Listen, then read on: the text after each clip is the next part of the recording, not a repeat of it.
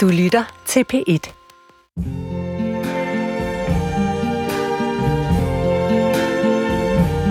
I see trees of green,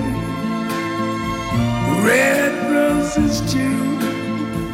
I see them bloom for me and you.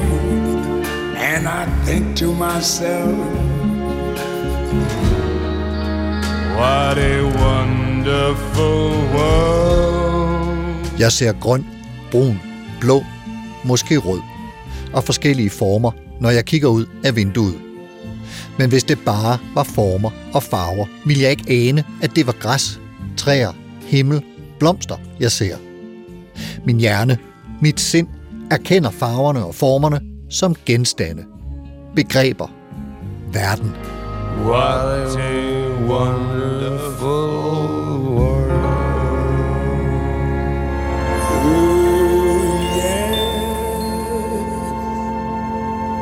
Velkommen til Supertanker. Jeg hedder Carsten Nordmann. Prepared for anything and everything. Det kom formentlig bag på nogen, at det pludselig var Nick Cave, der fortalte om A Wonderful World og ændrede erkendelsen af den smukke sang. Og så er Louis Armstrong, der sluttede den af. For det er sådan, at vi på vores ferie i livet og i verden ser farver, former, fænomener og genstande og hører klange, som vi erkender. Men afhængig af, hvor vi ser dem og hører dem, i hvilket lys vi ser dem, hvilket forum, så kommer vi til at erkende verden forskelligt. Måske har nogen set eller læst nogle af de film og bøger, hvor en hændelse bliver fortalt af forskellige personer, der var involveret i den. Lawrence Durrells roman Alexandria-kvartetten, Akira Kurosawas film Dæmonernes Port, tv-serien The Affair, Ridley Scotts film Den sidste duel. Eller nogle af dem, hvor hovedpersonernes liv og virkelighed viser sig at være nogle helt andre, end de selv tror. 12 Monkeys, Blade Runner, The Matrix. Welcome to the real world. Og ude i vores egen aktuelle virkelighed bebor vi også rum, nogle kalder dem ekokamre, på blandt andet sociale medier, hvor virkeligheden ser ud af et, mens den et andet sted ser ud af noget andet. Og vores erkendelse af, hvordan verden og livet fungerer, er ubenhørligt viklet ind i det, der træder frem for os, der hvor vi færdes. Vores erkendelse er sat sammen af to kilder. De er måske ens for alle, men summen af dem er ikke. Carsten Fogh Nielsen, ekstern lektor i filosofi på Syddansk Universitet. Velkommen til dig. Mange tak. Vi skal tale om uh, Immanuel Kant og et uh, citat af ham, og det kommer vi til lige uh, om et øjeblik. Men allerførst, hvad er din relation til Immanuel Kant? Lang og inderlig. Jeg har, øh, øh, jeg har beskæftiget mig med Kant, siden jeg var studerende. Jeg skrev specialer om hans moralfilosofi og har arbejdet med ham løbende og undervist i ham lige siden da. Ikke? Øh, og det har jeg den grund, at et, han er vigtig, og to, jeg forstod ham ikke. Altså, og noget af det bedste, man, når man skal arbejde med filosofi, det er at arbejde med det, man ikke forstår. Jeg forstod ikke Kant, og det er lidt, det, det er lidt pinligt, fordi han er så vigtig. Men kan du ikke prøve lige at op, op, opskrive dit første møde med ham, og den der så øh, uforståenhed eller undren, der formentlig opstod i, i situationen? Jamen, øh, jeg mødte Kant, som alle filosofistuderende gør, når man starter på filosofi. Han er del af grundundervisning i filosofi-historie, og øh, jeg, jeg skrev faktisk min aller, en af mine allerførste opgaver, den var faktisk om Kant og hans erkendelsesteori, om hans gudsbeviser. Øh, men der var sådan for alvor begyndt at arbejde med ham, det var hans moralfilosofi, og jeg øh, husker, at jeg på et tidspunkt stod i min kollegaopgang ude i køkkenet med Kant, sådan et af hans moralfilosofiske tekster, og jeg smed den vidderligt hen at gulvet, fordi jeg fattede ikke, hvad der stod. Altså, det var, det var simpelthen... Jeg Du er simpelthen vred på Kant. Ja, vred eller frustreret, ikke? Også fordi jeg kunne se, at det var vigtigt, det her. Jeg kunne ikke Ja. ja. forstå det. Så ja. Og øh, det er hans, øh, noget af hans erkendelsesfilosofi, vi skal tale om, som jeg også øh, lagde op til øh, i, i, introen der. Det skal vi baseret på et øh, citat, som jeg vil bede dig om lige at læse op så i sin fulde længde. Hvor erkendelse stammer fra to fundamentale kilder i sindet. Den første kilde består i, at vi modtager forestillinger, hvor receptivitet over for sansindtryk. Den anden er, hvor evne til at erkende en genstand ved hjælp af disse forestillinger, begrebernes spontanitet. I kraft af første kilde bliver en genstand givet for os. I kraft af den anden kilde tænkes den i forhold til forestillingen som blot bestemmelse af sindet. Anskuelser og begreber udgør således elementerne i al vores erkendelse. Der gives hverken begreber uden en dertilhørende anskuelse, eller anskuelser uden dertilhørende begreber. Tak. Og det kommer vi til at folde ud lige om lidt. Vi kommer også til at høre, hvor det kommer fra osv. osv. Men allerførst vil jeg lige byde velkommen til den anden gæst i programmet i dag. Det er dig, Christian Lodlige, teaterinstruktør og manuskriptforfatter til et hav af forestillinger, som, som ofte har skabt debat og i hvert fald samtale. Måske endda erkendelse. Velkommen til dig, Christian. Tak skal du have. Og nu nævner jeg bare lige ganske kort nogle af de seneste forestillinger. Øh, Der har været øh, Saramagus, en fortælling om blindhed, Erasmus Montanus, Black Madonna, og så øh, Sandmanden, som øh, er, har haft premiere for nylig, og er frit efter en novelle af E.T.A. Hoffmann. Og det kommer vi også nærmere ind på, men, men øh, dig vil jeg også lige spørge til øh, din relation til øh, Immanuel Kant.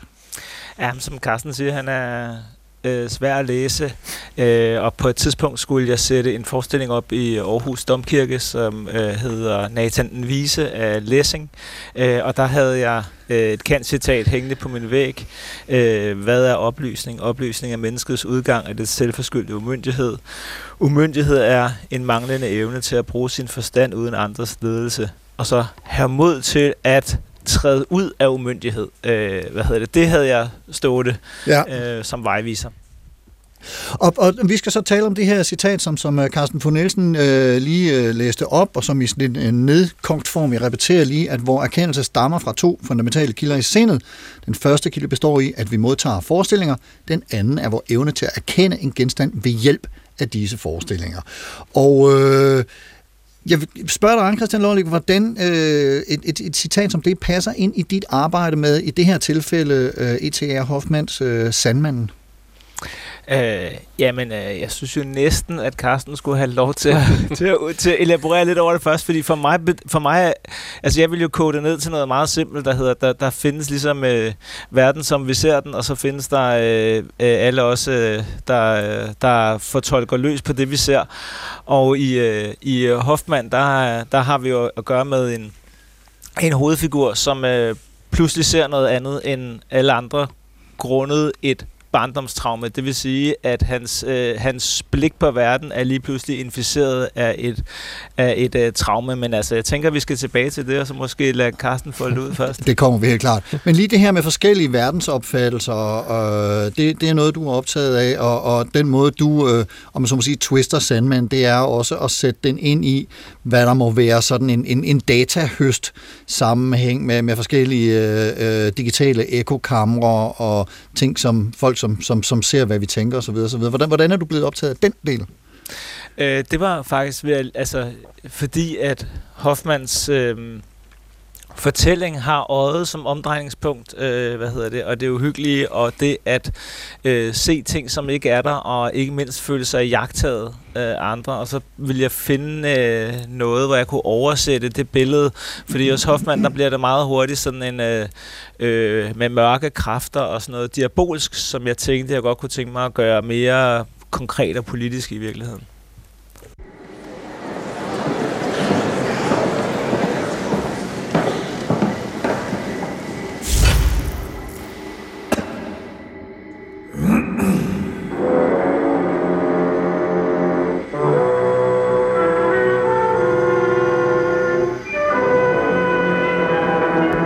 Erkender verden gennem de sanseindtryk, vi modtager med vores fem sanser. Synet, hørelsen, lugtesansen, smagssansen og følesansen. Og så er der også det der med den sjette sans. Fornemmelsen, oplevelsen, en mulig erkendelse af, hvordan verden og livet er på spil. Jeg tør ikke sige, om Kant opererede med den sjette sans som begreb eller idé, men nogen vil kunne læse hans evne til at erkende en genstand ved hjælp af disse forestillinger, sanseindtryk, som netop den bearbejdelse af indtrykkene, den som bliver vores verdensbillede. En anden af Kants formulering var das Ding an sich overfor Ding für uns, altså tingen, begivenheden måske, som den er i sig selv, objektivt, og som den tager sig ud for os, subjektivt. 私は世にも恐ろしい地獄を見た盗賊美女 Hvis man skulle have lyst til at opsøge nogle eksempler på disse tanker, og måske endda gøre det kronologisk, så kan man begynde hos den japanske filminstruktør Akira Kurosawa, hvis film fra 1950, Rashomon, på dansk Dæmonernes Port, viser fire forskellige udlægninger af samme handlingsforløb, hvor en kvinde er blevet voldtaget, og en samurai er blevet myrdet. Selv samuraien fortæller sin version af historien gennem et synsk medium. 嘘 だみんな嘘だ多条丸の話も女の話も やめてそんな目で私を見るのやめて Filmen fik, som den første japanske film nogensinde, international anerkendelse ved både Venedig Filmfestival og Oscar-uddeling, og man taler sågar om en Rashomon-effekt som en epistemologisk, det vil sige erkendelsesmæssig ramme, altså måder at tænke, vide og erindre til at forstå komplekse og flertydige situationer. I litteraturen gør Lawrence Stirls værk Alexandria-kvartetten, som navnet antyder fire bøger, det samme.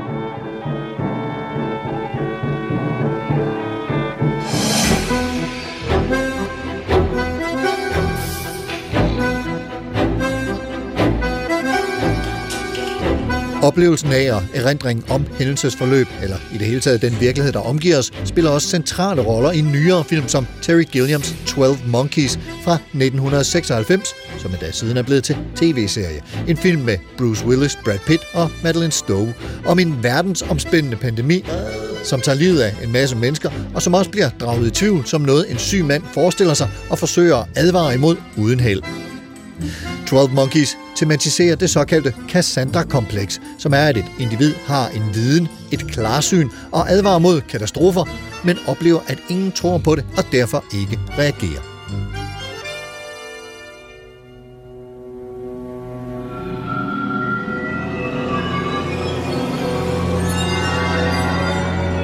Komplekset, eller syndromet, har navn efter Trojas prinsesse Cassandra, som guden Apollon i ren og skær fascination og forelskelse begavede med evnen til at se fremtiden. Men da hun afviste hans tilnærmelser, tilføjede han forbandelsen, at hun kunne se fremtiden og fortælle om den, men ingen ville nogensinde tro hende. I 1999-filmen The Matrix er den verden, vi lever i, i virkeligheden kun en verden, vi tror, vi lever i. Have you ever had a dream, Neo, that you were so sure was real?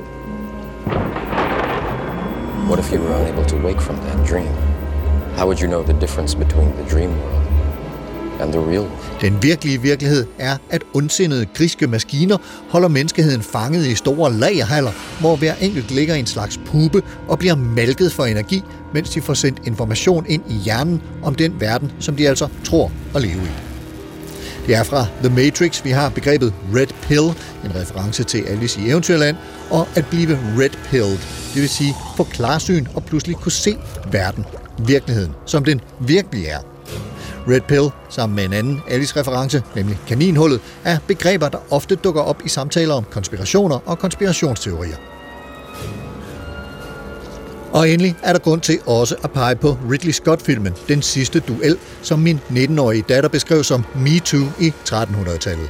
En ridderfilm med Jodie Comer, Matt Damon og Adam Driver, som igen beskriver samme handlingsforløb, herunder en voldtægt, eller var det? Det er der ikke helt enighed om. Set fra kvindens, overgrebsmandens og ægtemandens synsvinkler, de tre involveredes individuelle erkendelser af, hvad der egentlig skete. Filmen er baseret på et virkeligt hændelsesforløb, som resulterede i den sidste lovlige duel på liv og død i Frankrig, her i titlen. Welcome to the real world. Ja, virkeligheden beskrives i vid udstrækning af den, der oplever den, erkender den i sit sind og, eller indbildning. Fremstilling af en virkelighed på bekostning af en anden er, er, er noget, der findes altid, og, og jo også øh, i vid udstrækning i dag. Den del kommer vi ind på om lidt. Men Carsten von Nielsen, lad os tage fat i øh, Kant-citatet øh, her og, og nørde lidt ned i det, hvor erkendelse stammer fra to fundamentale kilder i sindet. Vil du lægge ud med at fortælle, hvor og hvornår citatet stammer fra? Jamen, citatet er fra Kants sådan, erkendelsesteoretiske hovedværk, det vil sige øh, kritik af den rene fornuft, som er det værk, hvor Kant prøver at forklare, hvordan og på hvilke måder er det, vi har erkendelse af verden, som har en eller anden form for nødvendighed, at det ikke bare er rent subjektiv indfald eller opfattelser, og som samtidig har et, et indhold, altså at det igen, det er ikke bare noget, vi tænker os til, det handler rent faktisk om verden.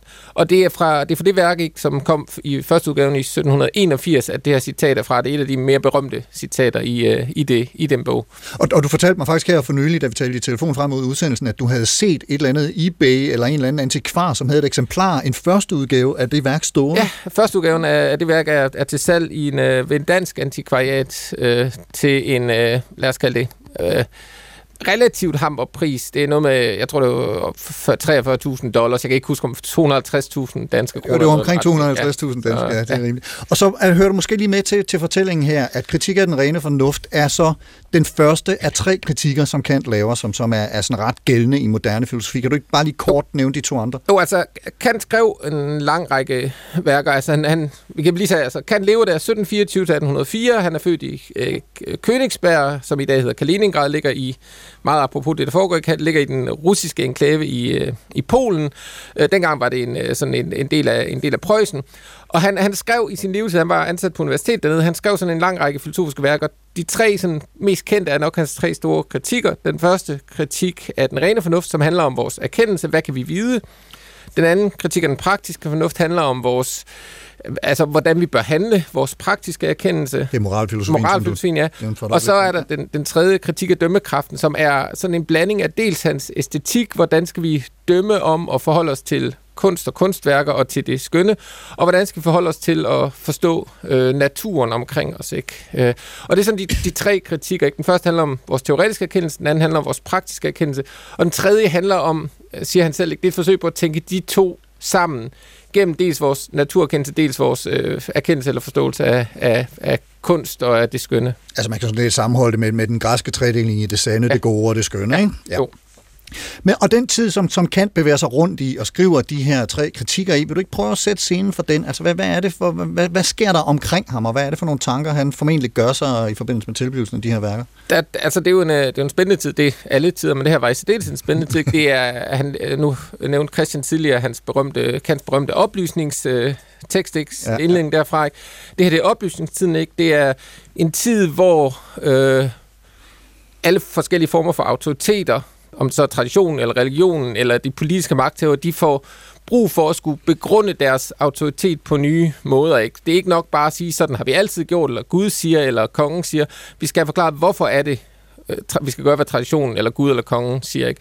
Og kan svare på det spørgsmål, og det er oplysningssvar generelt, det er, at vi skal gøre noget, hvis det er fornuftigt. Hvis det er det, som fornuften byder os at gøre. Det er det, der ligger i, at vi skal træde ud af vores selvforskyldte umyndighed. Vi skal blive oplyste, fornuftige mennesker. Ikke? Og det, det, er- det er den tid, kan leve ikke. Det er oplysningstiden. Han siger selv, det er ikke en oplyst tid. Vi er ikke oplyste endnu, men vi er ved at blive det. Så vi lever i sådan en oplysningens tid. Så er det samtidig også en, øh, måske også som følger det ikke, det er, det er en revolutionstid. Vi har den øh, franske revolution, vi har den amerikanske øh, uafhængighedskrig, ikke? De skete begge to i Kants levetid, især den franske revolution optog ham rigtigt meget, ikke? og han betegner også selv sin egen filosofi som, øh, det er ikke politisk revolutionær, men han betegner selv det, han foretager sig som en form for sådan erkendelsesmæssig revolution. Han kalder det en kopernikansk revolution. Ikke? Vi skal forandre vores forståelse af vores, vores erkendelse. Ikke? Øhm, og det er igen noget, der spiller ind på hans, altså at, at, at der, der sker et brud her med Kant. Ikke? Et brud i den måde, vi tænker om vores måde at kende verden på. Det er i hvert fald sådan, sådan Kant selv forstår sin egen filosofi. Og, og hvis vi så øh, går mere direkte ind i citatet her, øh, hvad, hvad, hvad er det så, han siger? Hvad, hvad ligger der i det, sådan rent filosofisk, øh, i, i at udpege de her to kilder til erkendelse? Altså, helt, helt banalt, ikke? så ligger jo det, han siger, at når vi har erkendelse af verden, så, kommer, så, så involverer det to dele eller to elementer af vores sind, eller vores sjæl, eller vores bevidsthed. Dels sansningen. Der er et eller andet, vi sanser, der er noget, der kommer, så at sige, ind udefra, hvis man skal bruge sådan en rummetafor, ikke? Og så siger han, at der er en anden del af det, nemlig det, han kalder forstanden, eller begrebsligheden, eller tænkningen. Ikke? Det er, at vi kan, det er ikke nok, at vi erkender noget, at der ligesom kommer noget ind via vores sanser. Ikke? Det, der kommer ind, det skal tænkes, det skal begrebsliggøres, det skal sættes på en eller anden form for Øh, form eller struktur. Ikke? Det er det, der sker i tænkningen. Det forbinder alle de her sansindtryk, som du selv startede med at sige. Ikke? Altså rød, rund, hår. Øh, hvad er det, der gør, at vi binder de her, forstår de her sansindtryk som tilhørende en bestemt ting, ikke? Og det siger, kan, det er der ikke, i investoren ikke nogen automatik med, det ligger ikke i sansningen selv. Det kræver et aktivt bidrag fra vores bevidsthed, og det er det, vores begreb eller vores tænkning gør. Det er den, der binder vores sanseindtryk sammen, sådan at vi øh, forstår verden som struktureret på en bestemt måde, ikke? Og det er det, der er kernen i det her citat, ikke? At vores erkendelse af verden er ret kompleks. Ikke? Den kan ikke reduceres til enten at være noget, vi kan tænke os til, eller noget, vi kan sanse. Det er en kompleks øh, samarbejde mellem vores sansning og vores tænkning, der er nødvendig for, at vi kan have erkendelse af verden. Men, men, men er, det, er, er det nyt, øh, at, Kant han tænker det, øh, eller får han formuleret det på en særlig måde, som gør, at, at det her det øh, kommer til at, at stå fremover? Så det, det er nyt i den, det, i den forstand, at Kant selv mente, at han her gør op med to sådan, traditioner, der har ligget ved ham tidligere, hvor man enten fokuserede rent på fornuften og sagde, at vi kan erkende, hvordan verden grundlæggende er alene ved fornuften. Det er sådan hans store, det man kalder de rationalisterne, Spinoza, Descartes, øh, Leibniz, der kom før Kant, som sagde, at vi kunne erkende verden alene gennem tænkningen. Og så på den anden side, det man kalder empiristerne, ikke, der mente, nej, vores erkendelse af verden foregår alene eller primært gennem sanserne. Ikke? Det, var, det var sådan nogle filosofer som øh, John Locke og øh, øh, George Berkeley og David Hume, der mente det. Og det kan gøre, det er at sige, at der er noget sandt i begge positioner. Men det, de, det der var problemet med dem, det var, at de var for ensidige. De fokuserede for meget eller udelukkende på enten fornuften eller sandning. Og kan prøve at sige, at vi har brug for begge dele. Man kan diskutere, hvorvidt det så er en, en, en helt fair fremstilling af de her tidligere filosofer, men det er klart, at Kant tænker den her sammenhæng imellem sansningen og øh, øh, hvad hedder det, vores fornuft eller vores tænkning meget tættere, end, end de gør. Ikke? For ham, der kan vi ikke forstå det, at vi kan have erkendelse af verden, uden at aktivt hele tiden tænke begge dele med, så begår vi simpelthen en grundlæggende fejl. Og hvis vi begår den fejl, så bliver det umuligt for os at forklare, at vi kan erkende af verden. Og kan sige, at det er den store filosofiske skandale. Ikke? Hvis filosofien ikke kan forklare det her, så det er, det er virkelig et problem. Ikke? Så derfor er der virkelig brug for hårdt arbejde, og derfor skrev han så også øh, kritikken ren fornuft, som øh, er meget svært at læse og er relativt lang. Det er virkelig hardcore filosofi. Må jeg bare lige spørge, hvad hedder det? Var det så, er det så den samme verden, vi sanser, altså, eller, altså... Mm. Ja, det er jo, jeg skulle lige til at stille det samme ja. spørgsmål. Jamen det, altså, det er jo godt spørgsmål, fordi det Kant siger, det er, at, at det er det, der kommer ind netop med, med tænkning. Tænkning er almen. Det er, det er almen menneskeligt. Det, der kommer ind, der, det er noget, som med nødvendighed må gælde for alle mennesker. Ikke? Hvad vi så sanser, det er selvfølgelig individuelt, ikke? Men der må være en overensstemmelse mellem vores øh, sansindtryk, som kommer i kraft af, at de kan blive struktureret på bestemte måder. Vi ser eller opfatter ting som værende udstrakt i tid og rum. Det er så ikke noget med Øh, det må de være, for de overhovedet kan være noget, der kan være sansindtryk for os. Men vi oplever dem også som havende en form for, de hænger sammen i sådan, først sker der en ting, så sker der en ting, så sker der en ting, og at vi også typisk ser ting som, der er en bil, eller der er en væg, eller hvad det er. Ikke? Altså, der, der er en form for, sådan lad os kalde det, intersubjektiv gyldighed. Det er de samme ting, vi oplever. Men det er så også, så fornemmer det her, vi kommer ind ikke, det giver altså også for Kant, kan jeg godt klar over, at det er jo ikke sådan, det er altid. Han skriver faktisk ikke så meget i kritikken rene fornuft, men i nogle af sine andre værker, hvor han beskæftiger sig mere med mennesker som et psykologisk væsen, der siger han, det er også her, der kan opstå problemer, ikke? Fordi der kan ske brud på, eller øh, der kan være fejl i vores erkendeapparat, ikke? For eksempel folk, der bliver, altså han diskuterer ikke sådan direkte galske, men har forskellige former for mentale sygdomme, folk kan komme til at lide under. Hjernevask. Hjernevask, det er ikke lige noget, han diskuterer, men for eksempel det der med, at vi opfatter måske verden forskelligt, fordi der er et eller andet, der går galt i vores øh, erkendeapparat. Ikke? Sådan at der så kommer, han diskuterer det der med, det er et problem, hvis man for eksempel alene tror, vi kan erkende sig verden via vores sansindtryk, fordi så reducerer vi vores erkendelse til ren subjektivitet. Ikke? Men omvendt, det er også forkert, hvis vi tror, at vi kan erkende verden alene gennem øh, tænkningen, fordi vi kan tænke alle mulige underlige ting, og der er alle mulige, der er alle mulige ting, som vi kan have logiske forestillinger om, som ikke findes. Altså, vi kan tænke os, jeg kan, jeg kan tænke mig til noget, der ikke er logisk umuligt. En enhjørning. Men først når jeg har et sansindtryk af en enhjørning, eller det, der hører til en enhjørning, så er det, vi kan sige, at den eksisterer. Det er ikke nok at kunne tænke sig til det. Og kan være bevidst om, at hvis vi bare holder os til det der med tænkning, eller det, der foregår inde i vores bevidsthed, så risikerer vi at ende i alle mulige former for... Altså, så kan jeg have en helt anden verden end Christian eller dig.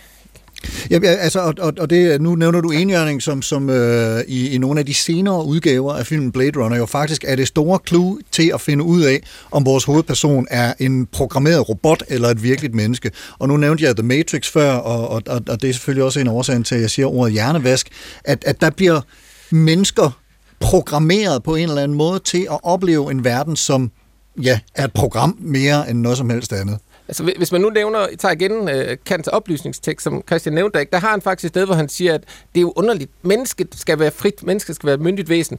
Men hvordan kan det så... Og der er nogen, der har en interesse i, det er mennesket ikke magthaverne, for eksempel. De har ingen interesse i, at mennesker bliver myndige. De vil helst bare stemme over dem. Og så, så det, det, det, man kan forstå, at magthaverne de er imod, at mennesker skal myndiggøres. Men hvad med de umyndiggjorte? De må da have en interesse i at blive frie, ikke? Og det siger Kant, nej, altså de er faktisk blevet... Øh, dels så er det så let at være umyndig, så har man andre til at bestemme over sig. Og dels, som er så fri for Ja, at tage ansvar og selv. dels så er de blevet formet af de her magthavere, ikke? der igen og igen bliver ved med at sige til dem, det er farligt, du kan slet ikke klare det her, du kan ikke finde ud af det her, ikke? vi skal nok tage os af, sig, tage os af dig. Så man simpelthen har gjort det til en, så man har internaliseret det, man har gjort det en del af sig selv, at jeg kan ikke finde ud af at være myndig, jeg kan ikke finde ud af at være fri. Øh, og der kan man sige, der sker faktisk en form for, jeg kan kalde det ikke hjernevask, men altså, han siger det simpelthen, det bliver en form for anden natur ved mennesket. Ikke? Man tænker som selv, som en, der ikke kan leve frit, ikke kan være myndig. Og så stræber man jo selvfølgelig heller ikke efter det. Der kan sådan ret, vil jeg sige, ret, øh, ret nutidigt på lige det punkt.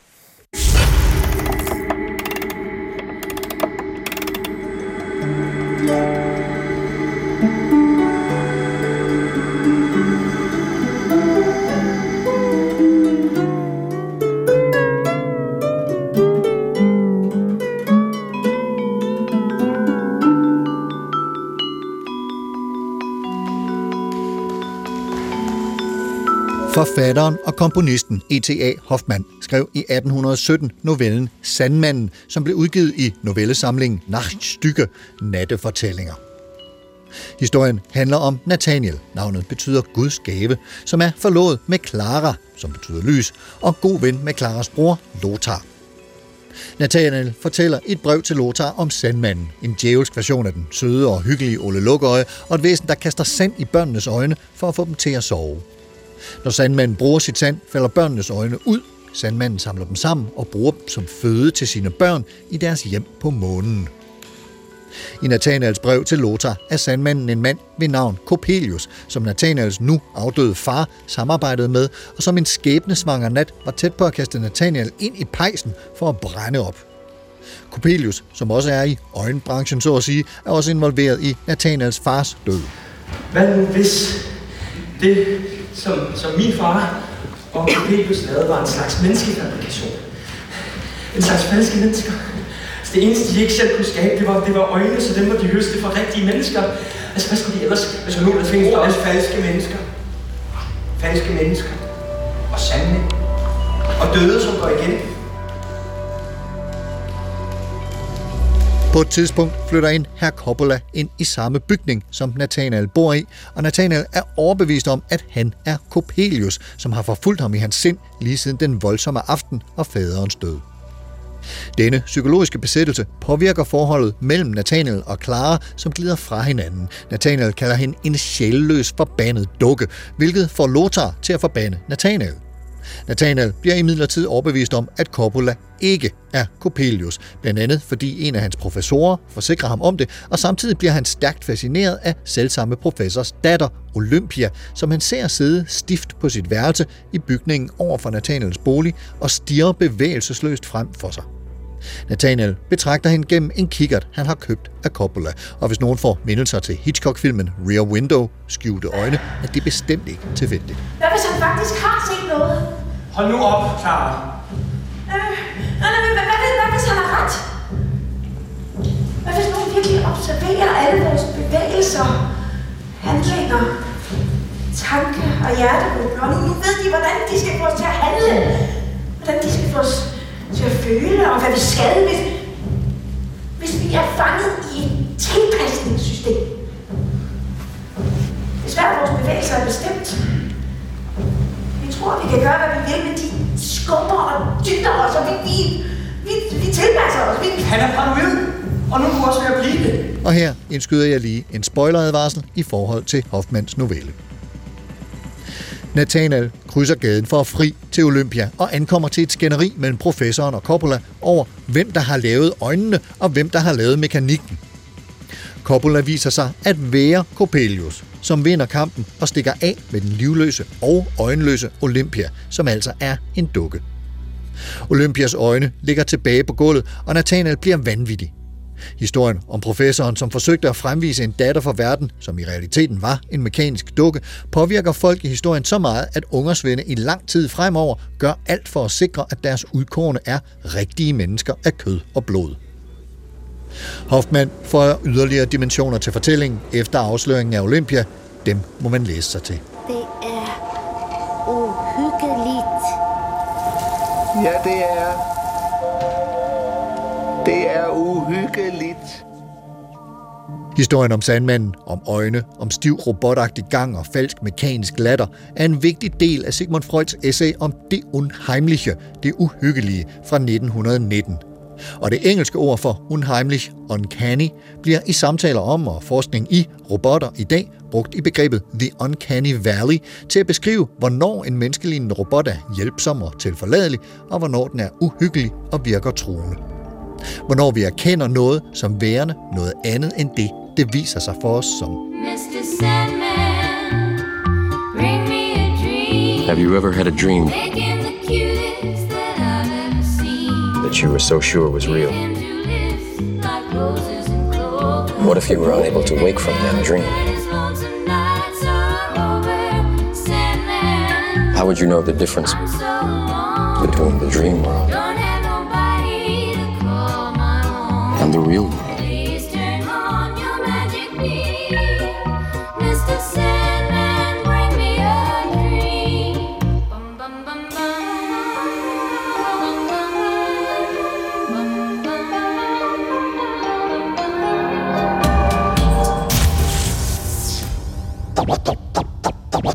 Would you mind saying that again? hvor erkendelse stammer fra to fundamentale kilder i sindet.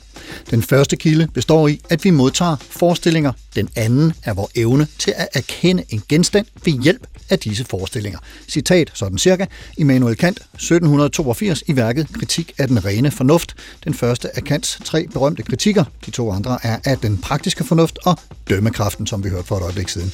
Og det her med, hvad vi ser, og hvad der kommer til at konstituere vores virkelighed, vores erkendelse af livet og verden, det bruger du, Christian Lorlige, en klassisk novelle til at folde ud, nemlig den her øh, Sandmand af E.T.A. Hoffmann fra 2017.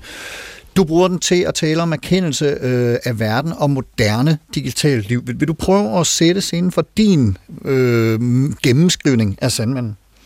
Øh, ja, det vil jeg gerne. Øh, altså, jeg ledte efter et en måde at oversætte den her sådan lidt øh, symboltunge øh, det, og øje, der, der, altså de her øjne, som spiller så stor en rolle i, øh, hos, øh, hos Hoffmann, og prøve at finde ud af, hvad er det sådan, der, der gør os vanvittige i dag, og blev optaget af hele den her overvågningskapitalisme, og fornemmelsen af aldrig at, øh, at være alene, og at vi hele tiden, øh, hele tiden bliver, bliver, øh, bliver set på. Og når du siger overvågningskapitalisme, så er det med reference til den amerikanske filosof Shoshana Zuboff og hendes roman, altså, et roman, værk, som hedder Overvågningskapitalismens tidsalder. Ja. Yes, ja, hendes, øh, hendes analyse af, øh, hvordan vi, hvis man skulle, skulle øh, referere tilbage til øh, Matrix og, og dine andre eksempler, ikke? altså hvordan vi bliver er fortalt, at vi er frie, og i virkeligheden ikke er frie. Og at vi hele tiden øh,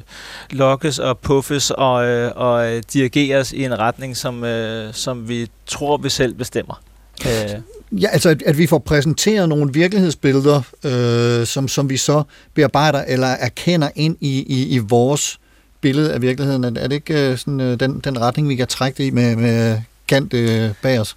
Jo, og, må, jo, og måske med, øh, med, med Freud, øh, og, Ja. øh, og, og det er jo hyggeligt, ikke? Altså, at, øh, at øh, lige pludselig så, så det, som vi tror, vi ser, og en objektiv virkelighed, vi ser, er inficeret af vores øh, fortid. Det er det, som Freud selvfølgelig er optaget af, at, øh, at der er sådan undertrykt seksualitet og så videre, som øh, betyder, at, øh, at noget, der ser øh, tilforladeligt ud, pludselig ser uhyggeligt ud. Men, men hvis du så, øh, altså den, den her øh, øh novelle, som, som det i realiteten er, øh, fra 1817, og den trækker du så ind i, i, i sådan en moderne 2022 virkelighed. Hvordan laver du koblingen altså, øh, mellem de to, øh, hvad skal man sige, tidsbilleder? Ja, men jeg synes jo et eller andet sted, at, øh, at, altså, at have... Altså, vi lever jo i et samfund, hvor der er så meget øh, øh, angst, depression og, og diagnoser, der bliver øh, delt ud til, til højre og venstre. Så jeg synes ikke... Øh, jeg synes sådan... Øh, fornemmelsen af det øh, angstpræget vanvid, som... som øh, øh, ja, som afspejles i, øh, i, øh, i romanen. Det synes jeg sådan set, vi ser øh, i, i virkeligheden i dag, og det synes jeg, at de her, altså det her øje, jeg skulle finde en oversættelse af, hvad er øjet i dag, og det synes jeg jo er er følelsen af aldrig at være alene i virkeligheden, og er sådan en øh, intimitetssfære, der er, der er gennemtrængt af en fornemmelse af hele tiden at blive styret. Altså, nu, det lyder lige pludselig meget kompliceret, men, men meget konkret er det jo det her med, at vi hele tiden modtager øh, beskeder på vores telefon og øh, i vores øh, indbakker og så videre med, øh, med tilbud, som vi ikke kan stå, vi ikke kan forstå, hvordan, øh, hvordan, øh, hvordan vi kan få, men det er fordi, at, altså, at vi er blevet optaget, vi er blevet øh, lyttet på og så videre. Det, det er jo en, helt konkret virkelighed, som foregår lige nu, og som vi på en eller anden måde øh, ikke, er, altså først nu er ved at finde ud af, hvordan vi skal lovgive og, og komme omkring ikke, med virksomheder, som er blevet så kæmpe store, så de har økonomier, der er langt større end, øh, end øh, nationer og så Ja. videre. Har, har du et bud, øh, Carsten Fogh Nielsen, på, hvor, hvordan øh, Kant vil forholde sig til, til de her mange forskellige virkeligheder, som folk oplever, når de orienterer sig i verden øh, efter hvilket ekokammer, om man så må sige, de tilfældigvis befinder sig i på, på et socialt medie? Det har Kant tilfældigvis skrevet om. Eller tæt på i hvert fald. For, altså, han, han kan ikke til sociale medier, men, men hans grundtanke, der, igen hvis vi vender tilbage til oplysningsskriftet, ikke? hans grundtanke, det er, at den måde, mennesket kan blive frisat på, det er, det kan vi ikke gøre individuelt. Det kan vi kun gøre sammen, det kan vi gøre kollektivt, det kan vi gøre ved at skabe det, han kalder en offentlighed. Altså et fælles sted, hvor vi taler om og diskuterer ting og prøver at oplyse hinanden. Øh, og det, der så er sket, ikke, og det er noget, som det er der flere, der har sagt, ikke, det er, at der sker den her, at, at vores fælles offentlighed, så kan man diskutere, om den nogensinde har været fælles, ikke, men den er blevet brudt op i en lang række mindre, sådan, mindre Delvirkeligheder. Mindre delvirkeligheder ikke? Ja. Og der får folk, øh, om så er ekokammer, eller hvad det er, filterbobler, ikke, de får forskellige forståelser af, hvordan verden hænger sammen. Ikke? Trump øh, tilhængerne har en opfattelse, demokraterne har en anden, vi i Europa har måske en tredje, ikke? og det kan være svært at få dem til at passe sammen. Ikke? Og kan svar på det vil nok være, at, at vi, det må vi skulle prøve at gøre. Ikke? Altså, det er det eneste måde, vi kan nå frem til en løsning på det her problem, det er ved at have en, en, en fælles at skabe en fælles ramme for, øh, for hvad, hvordan tingene hænger sammen. Ser du øh, øh, i din øh, fremstilling her af Sandman, øh, Christian Lollig, og, og den verden, du beskriver der, en mulighed for at, at gøre det, som øh, Carsten von Nielsen han, han fortæller om her, altså finde det der ja, fælles tråd, eller hvad vi nu skal kalde det, fælles reference, som vi så taler med hinanden ud fra? Øh, altså, det vil jo kræve øh, sådan, at vi... jamen, det vil jo kræve, øh, øh, at vi går i gang med at lovgive og kortlægge og forstå, øh, hvordan den her overvågning egentlig fungerer, og hvad det er for en form for, øh, for øh, indbildt frihed, som... Øh, som vi har lært os selv og hinanden at, øh, at sige, vi har ikke. Altså der kan man sige, hvis man skulle gå i rette med øh, Kants analyse af sociale medier, så, øh, så kan man sige, øh, altså spørgsmålet er, om, om der findes nogen vej ud af, øh, af umyndiggørelsen. Ja, hvis, altså, der kan man så sige, ikke, øh, hvis man nu tager så forestillingen, og nu kommer der igen lidt en, lidt en spoiler måske ikke, altså det, der sker i forestillingen, det er jo blandt andet, at på Teaterforestillingen. Der, ja, teaterforestillingen, Ja. ikke? Der, der, bliver, der bliver altså den der, den fjerde væg jo brudt, ikke? På et tidspunkt der er der en af personerne, der henvender sig direkte til publikum, og så ligesom gør opmærksom på, øh, hvordan man faktisk er blevet overvåget ved, at man har været inde og købe en billet, og at man så er kommet ind, og der sidder kameraer og ting og sager. Altså, der kan man sige, det kan, sådan, hvis man skal fortolke det kandian, så det være at sige, det her det er en form for oplysning. Det kan godt være, at du ikke er helt klar over, hvad det er, der står i de ting, du har trykket ja til, når du gik ind og købte billet, eller at du er helt klar over, at der sidder kamera og sådan noget. Men her, det er med at tvinge, og det er vel igen sådan en god gammeldags Bertolt Brechtsk øh, ting, ikke? det er at få folk til at blive opmærksom på, når okay, vi faktisk, det her det er ikke bare noget, vi sidder og kigger på, det er noget, der involverer os, ikke? det er en del af os. Og så kan man derigennem forholde sig mere kvalificeret til det. Om det så er nok til så at skabe grundlæggende samfundsforandring, altså nu, det, det, det, det ved jeg ikke, det vil man vel altid gerne have som manuskriptforfatter, men, øh, men det, er vel, det er vel et af de der, det er et af de greb, der i hvert fald er i forestillingen, som jo netop prøver at få folk gjort opmærksomme på nogle ting, de måske ellers ikke er opmærksom på. Var, var det din intention, Christian, med at skrive øh, den passage? Uh, hvad hedder det? Altså, det, det at bryde den fjerde væg er altid noget, vi gør for at, som, som Carsten siger, for at, hvad hedder det, øh, på, på Brechtjans vis, at, øh, at at bevidstgøre, oplyse, øh, hele tiden forklare, hvad det er for en, øh, hvad det er for en ramme og kontekst, vores, øh, vores samfund er bygget op omkring. Øh, hvad hedder det? Så ja, det, det er formålet. Men, men det her med, øh, og, og, og nu nævnte jeg tidligere, øh, eller jeg sagde ordet hjernevask, og, og den er jo sådan ret konkret i, i øh, filmen The Matrix. Jeg kommer også til at tænke på en anden, øh, faktisk fremragende film, øh, Kandidaten fra Manchuriet, som handler om nogle spioner og snirmordere, som er også blevet hjernevasket til at se noget helt andet. Altså erkende en anden virkelighed, end den de rent faktisk øh, befinder sig i. Hvad, altså hvor, hvor meget øh, er, har, har det spillet en rolle i din øh, gennemskrivning af, af Sandman Christian Lollicke? Altså at, at vi bliver netop vi bliver modelleret hen i bestemte retninger? Det er, det, det er et emne, som jeg altid er optaget af, og som øh, altså sådan en film som øh, Invasion of the Body Snatchers fra 1978, øh, hvad hedder det, øh, er, er en film, som jeg blev ved med at vende tilbage til, hvor der sådan for, fra det ydre rum, så kommer der sådan nogle frø, som gør, at mennesker, de bliver, de bliver, der bliver lavet kopier af andre mennesker, som er lydige, og som så udskifter øh, de mennesker, der lever igen, og som, som sådan bedst, i bedste 70'er-stil, øh, så er det jo et, et forsøg på at fortælle, hvad det er, den her øh, øh, kapitalisme gør ved os. Øh, der er også øh, en, en, en sådan helt B-film, øh, der hedder They Live, øh, hvor... Øh, hvor man, Nu er vi ude i et felt her, hvor... Ja, Dem, dem ja, ja, men det, ikke også? jo, lige Ja, ja. præcis, Hvor, hvor man får briller, øh, hvor der er en, øh, øh, øh, vores held, han får øh, et par briller, og så kan han pludselig se, hvad det er, hvad- altså på alle reklameskiltene, de bliver forvandlet til, øh, der kommer lige pludselig til at stå Obey i stedet for, øh, og senere begynder han at kunne se, hvem er det, der er monstre, som selvfølgelig er de onde øh, kapitalister. Øh, så den, den i meget, meget, meget forsimplet udgave, så... Øh, så er det, og det er, jo, det er jo, men det som jeg synes, de her fortællinger kan, for så vidt også, øh, også øh, Hoffmann, men altså især de her øh, øh, både sci-fi film og, øh, og øh, øh, hvad hedder det, øh, gyserfilm, det er jo, at de kan trække noget frem, og så kan det være, at de trækker det for hårdt op, men de trækker noget frem, så vi kan se tydeligere, hvad det er, der, der sker ved os. Og, og, og altså Sandmans fokus på øjne, og, og netop din øh, forestillings øh, fokus på briller, øh, Christian, og, og slet skjult reference til Google Glass, tror jeg, de hed, som, som kom for et par år siden. Jeg tror, at de slår aldrig rigtig an, men øh, de findes, som, som jo netop er en brille, som, hvor man ser flere virkeligheder på én gang, øh, sådan, hvis jeg forstod det rigtigt. Ja, fuldstændig. Ja. Og, og jeg vil sige, de, de, de kan jo stadig nå at komme tilbage, og vi ender med at gå rundt med de her briller alle sammen.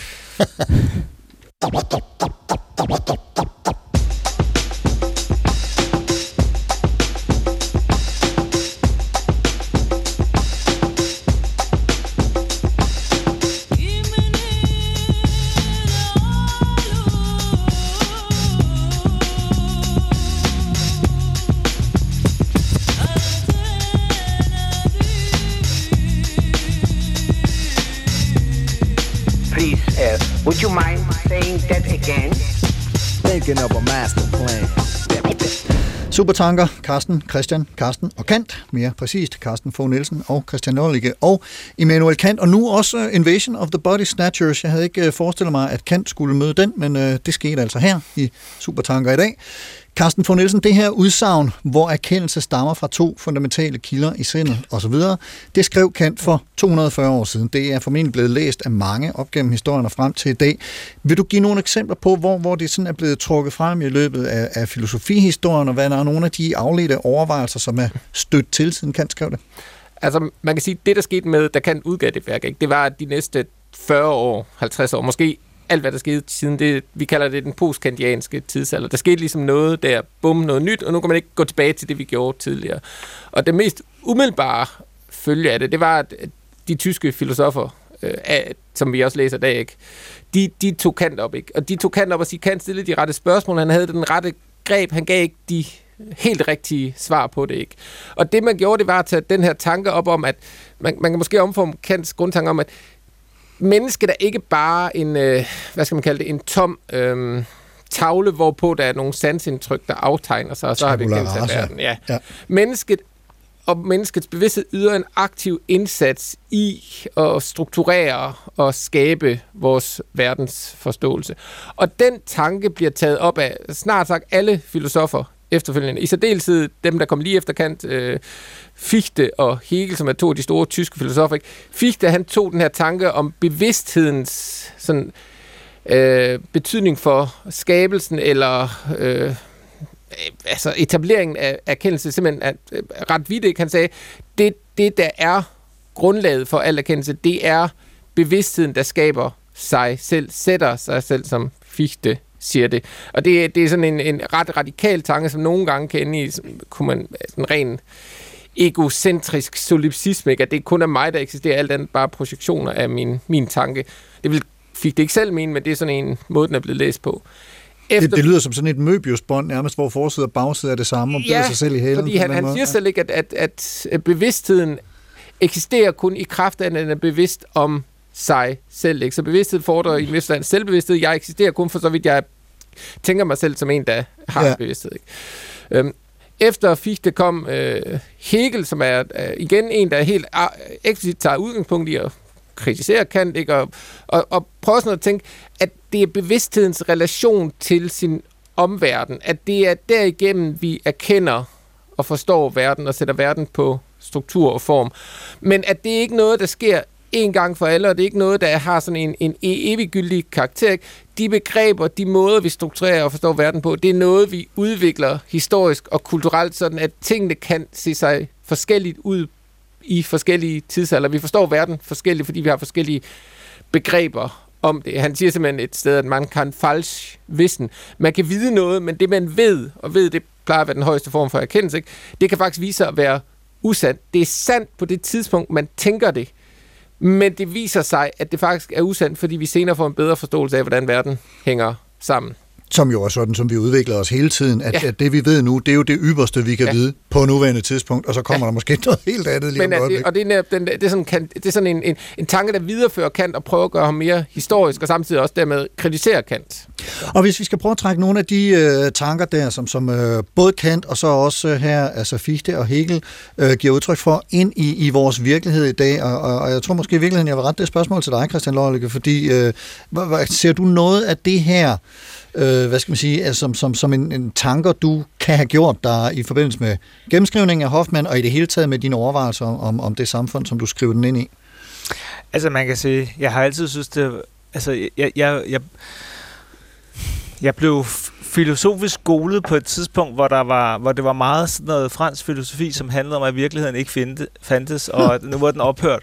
Øh, og der må jeg sige, der synes jeg, det har været, øh, der synes jeg, et ærne for mig har været hele tiden at pege på, at der findes en øh, politisk virkelighed, som har øh, kæmpe konsekvenser for nogen, og at vi kan ikke begynde at sige, at der ikke findes krig i Ukraine, og det er an på, hvordan vi, vi, vi selv oplever det, og så videre. Men det kan være, at Carsten, han, øh, han kan, han kan, hvad skal vi sige, oplyse os om, øh, om min fejllæsning af, de, øh, af den type filosofi.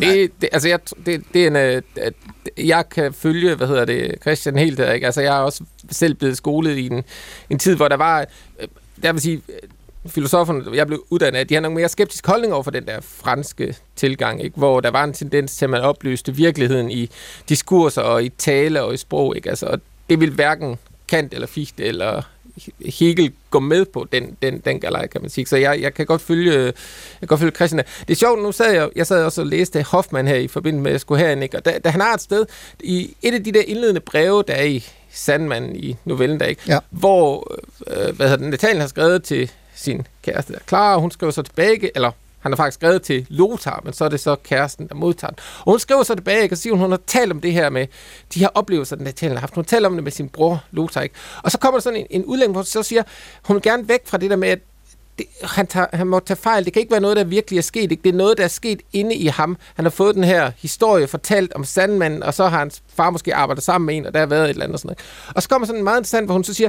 at der er kommet et eller andet ind udefra, som han så selv har taget fat i, ikke? og så selv har udviklet det. Hun, der bliver sagt, at, øh, at det er vores, øh, det er din egen din egen bevidsthed, som har, det er din egen ånd, som har dannet det her fejl billede, ikke? Og hvor der er sådan en, en, en bestræbelse, en kamp mellem, ikke? Er det her noget, der eksisterer ude i virkeligheden, eller er det her noget, som er, lad os kalde det en, en psykologisk forklaring ikke, på det her, ikke? Og den, den der strid går hele vejen igennem Hoffmans øh, novelle, ikke? Er det her noget, der virkelig er sket, eller er det, er Nathaniel, for nu sige sådan, er han sindssyg? Og det, lader, det er jo, det er et eller andet sted uklart i novellen, altså det, det, det er noget af det, der gør den sær at læse, ikke? Men netop den der usikkerhed, er det noget, der er derude, eller noget, der er derinde, ikke?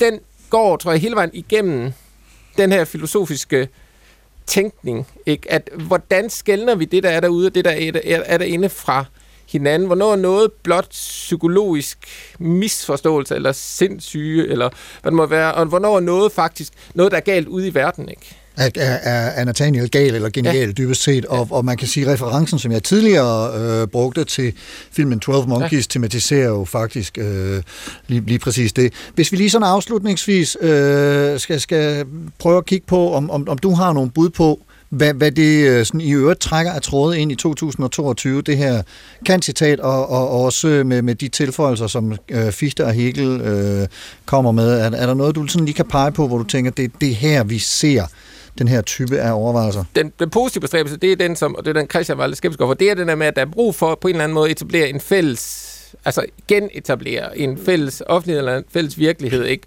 Øh, øh og det er jo det, der er det store politiske opgave, ikke? Hvordan pokker gør vi det? Det har nok aldrig været fælles, men lige nu er den blevet måske så fragmenteret, at det er svært at tale sammen. Og hvordan kommer man ud over det? Og det, det må være det positive bud. Det er det, som de alle tre insisterer på, både Kant, Fichte og Hegel. I særdeleshed Kant og Hegel på eksistensen af en fælles offentlighed, hvor vi kan diskutere de her slags emner ud fra en eller anden, en eller anden form for fælles forståelse. så. Ja. Helt klart, og, og det er bestemt ikke skal, det er jeg fuldstændig enig i, at det er det, der skal til, ikke? Og, så, og så måske bare en, øh, en, øh, en opfordring videre til at uh, tro på sin egen paranoia, ikke?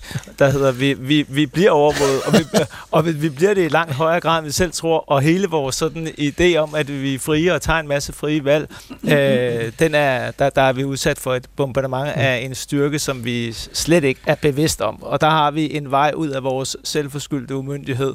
Øhm, Ja. Foran os.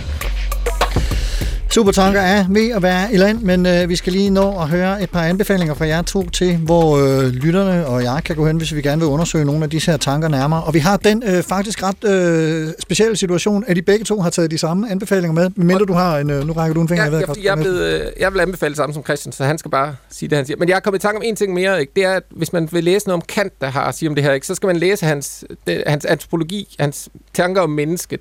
Den er udkommet i en dansk oversættelse, som hedder Hvad er mennesket? Og det er her, Kant skriver om de forskellige former for eh, lad os kalde det misforståelser eller fejl, eller hvad der måtte være i vores erkendeapparat, der gør, at vi Altså, at folk udvikler forskellige former for galskab, for eksempel. Ikke? Det, det er ret interessant at læse. Det er måske ikke... Det er psykologen Kant, der... Ja, i en vis forstand, ja. ikke? baseret på sin... Men det er ret sjovt og ret anderledes at læse. Ikke? Og der kommer han ind på nogle af de her, hvordan er det, mennesker kan tage deres subjektive forestillinger op og gøre dem til en forståelse af den objektive virkelighed. Det er ret interessant at læse. Det lyder ret interessant, ja. Men, Christian, to anbefalinger for dig. Ja, jeg vil bare anbefale øh, uh, Susanne øh, Subovs uh, øh, overvågningskapitalismens tidsalder. Og den er, den er på 700 sider, og man uh, dør, når man ser uh, den bog. Man tænker, den kommer man aldrig igennem, og det gør man muligvis heller ikke. Og, uh, men, men den er ikke specielt svær at læse, og den er uh, spækket med eksempler på, hvordan den her uh, overvågningskapitalisme har udfoldet sig de sidste, de sidste 20 år. Altså, den er fuld af skræmmende, konkrete eksempler. Og jeg mener godt, man kan springe rundt i den. Det jeg selv mangler og, øh, og savner at, at læse mere om, det er i virkeligheden, hvad vil det sige at leve i en tid, hvor, hvor øh, vores øh, privatliv og alenefølelse og så videre er så massivt invaderet. Og det er altså, undskyld, nulevende øh, Shoshana Zuboff, øh, som har skrevet den her bog, og den udkom for hvad, to-tre år siden efterhånden, det er sådan noget på det lav. Og den er oversat til dansk og hedder øh, Overvågningskapitalismens tidsalder. Og så ved jeg, at de begge to også, og det kan jeg tilslutte mig, øh, også vil anbefale, at man læser øh, E.T.A. Hoffmans øh, tekst Sandmanden, som er tilgængelig i diverse antologier og kan lånes på biblioteket og hvad ved jeg. Og så vil jeg også lige benytte lejligheden til at anbefale Freuds lille essay, det er ikke specielt langt, om øh, det uhyggelige, eller på originalsproget, das Unheimliche, måske det uhjemlige, som er netop den her psykologiske øh, sondring mellem, hvornår noget pludselig viser sig at være noget andet, end det øh, oprindeligt øh, tog sig ud som. Det er også øh, ret interessant at, at give sig ud i. Og, og som er en analyse i virkeligheden af, af Hoffmann, så den er jo sjov at læse, efter man læser Hoffmann. Præcis. Og det var så den super optankning, som øh, vi nåede. Vi er på vej øh, mod land for i dag. Carsten Fogh Nielsen, ekstern lektor i filosofi på Syddansk Universitet. Tusind tak, fordi du kom og var med til at fortælle om Kant og Fichte og Hegel, og så det her udsagn om, hvad der skal til for at erkende verden i, i hvert fald i et eller andet omfang. Altid en fornøjelse. Det var godt. Og Christian Loddelige, teaterinstruktør og manuskriptforfatter, tusind tak også til dig for at berige os med dit selskab og dine overvejelser om virkelighedsopfattelser eller erkendelser. Uh, tak fordi jeg måtte komme. ja. Og som altid også naturligvis mange, mange tak til dig, kære lytter, for at lytte med. Hvis du kan lide det, du hører, så del det med dine venner. Jeg regner med, at de findes i virkeligheden, og ikke bare er digitale projektioner.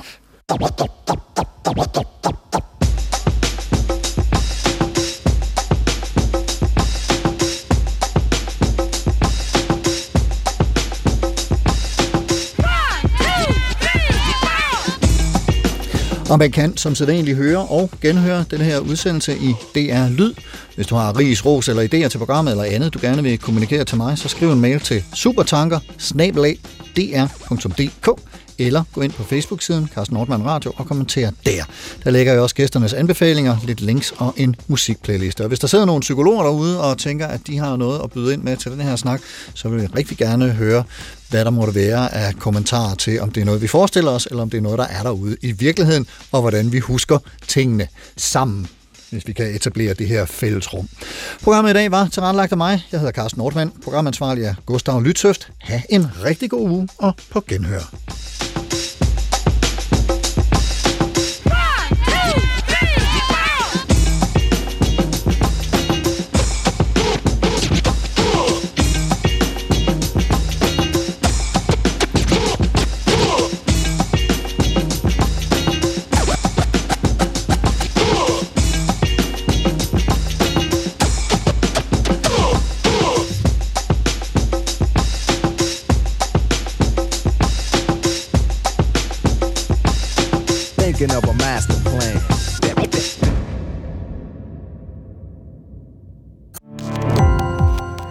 Gå på opdagelse i alle DR's podcast og radioprogrammer. I appen DR Lyd.